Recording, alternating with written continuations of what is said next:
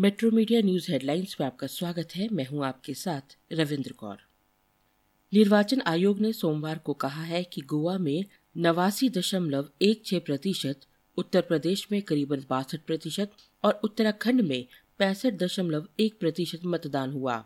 अधिकारियों ने बताया कि तीनों राज्यों में मतदान शांतिपूर्वक तरीके से संपन्न हुआ। आयोग ने बुज़ुर्गों और दिव्यांग लोगों को मतदान के लिए डोली में ले जाने से लेकर कोविड मरीजों तक को मतदान कराने के इंतज़ाम किए थे, ताकि विधानसभा चुनावों में अपने मताधिकार का इस्तेमाल करने से कोई भी योग्य मतदाता नहीं चूके। गोवा और उत्तराखंड में विधानसभा चुनाव एक ही चरण में संपन्न हो गए, जबकि उत्तर प्रदेश में सात चरणों में हो रहे चुनाव के दूसरे चरण का मतदान हुआ। चुनाव परिणामों की घोषणा 10 मार्च को की जाएगी। हिजाब को लेकर सोमवार को हाईकोर्ट में सुनवाई हुई। हिजाब पर बैन के खिलाफ अपील करने वाली छात्राओं के वकील देवदत्त कामत ने कहा कि हिजाब पर बैन लगाने का सरकारी ऑर्डर गैर जिम्मेदाराना है। उन्होंने कहा कि सरकार का आदेश संविधान के आर्टिकल 25 के खिलाफ है और यह कानूनन वैध नहीं है।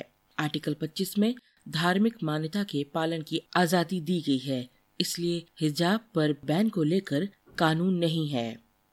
पंजाब की शांति को बरकरार रखना बेहद ज़रूरी है, क्योंकि पंजाब हिंदुस्तान की आत्मा है। किसी भी हालत में शांति भंग हुई तो पंजाब का नहीं, बल्कि हिंदुस्तान का नुकसान होगा। ये बात कांग्रेस नेता राहुल गांधी ने गुरदासपुर की अपनी रैली में कही। उन्होंने कहा कि पंजाब को एक साथ खड़े होने की ज़रूरत है। राहुल गांधी ने कहा कि कांग्रेस को वोट करें, क्योंकि पार्टी सभी को साथ लेकर चलना जानती है और सरकार चलाना भी। प्रधानमंत्री नरेंद्र मोदी ने सोमवार को जालंधर में चुनावी रैली को संबोधित करते हुए कहा कि भारतीय जनता पार्टी के नेतृत्व वाला गठबंधन सत्ता में आया तो पंजाब में विकास का नया अध्याय शुरू होगा। उन्होंने कहा कि राज्य में एनडीए की सरकार बनने पर नवा पंजाब कर्ज से मुक्त होगा। प्रधानमंत्री मोदी ने कांग्रेस और उसके शीर्ष नेतृत्व पर सत्ता का दुरुपयोग करने का आरोप लगाते हुए कहा कि 2014 के पहले कांग्रेस के युवराज के कारण उनके हेलीकॉप्टर को उड़ने की अनुमति नहीं दी गई थी। दिल्ली में जल्द ही सड़कों पर हज़ारों इलेक्ट्रिक ऑटो दौड़ेंगे। बयालीस सौ इकसठ ई ऑटो के आवंटन के लिए आज कंप्यूटरीकृत ड्रॉ निकाला गया और परिवहन विभाग जल्द ही सभी सफल आवेदकों को लेटर ऑफ़ इंटेंट जारी करने की प्रक्रिया शुरू करेगा दिल्ली परिवहन विभाग ने अक्टूबर 2021 में बयालीस सौ इकसठ ई ऑटो के पंजीकरण के लिए एक योजना शुरू की थी, जिसमें से 33 प्रतिशत यानी 1406 ई ऑटो विशेष रूप से महिला ड्राइवरों के लिए आरक्षित हैं। महिलाओं के लिए विशेष नीले रंग की ऑटो होंगी, जिससे कि दूर से उन्हें पहचाना जा सके। अंतर्राष्ट्रीय क्रिकेट परिषद ने सोमवार को सिडनी में आयोजित दूसरे टी ट्वेंटी अंतर्राष्ट्रीय मैच में ऑस्ट्रेलिया के खिलाफ धीमी ओवर गति को बनाए रखने के लिए श्रीलंका पर मैच फ़ीस का 20 प्रतिशत जुर्माना लगाया।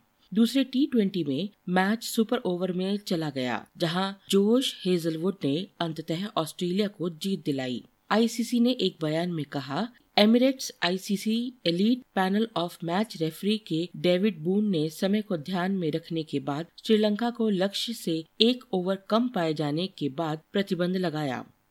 हफ़्ते के पहले कारोबारी दिन सोमवार को शेयर बाज़ार ने निवेशकों को बड़ा झटका दिया। लाल निशान पर कारोबार की शुरुआत हुई, जो अंत तक जारी रही। कारोबार के अंत में बॉम्बे स्टॉक एक्सचेंज का सेंसेक्स सत्रह आठ अंक, यानी तीन फ़ीसद लुढ़का। इसी तरह नेशनल स्टॉक एक्सचेंज का निफ्टी भी पाँच सौ इकतीस दशमलव नौ पाँच अंक, यानी तीन दशमलव शून्य छह फ़ीसद फिसल कर सोलह के स्तर पर बंद हुआ।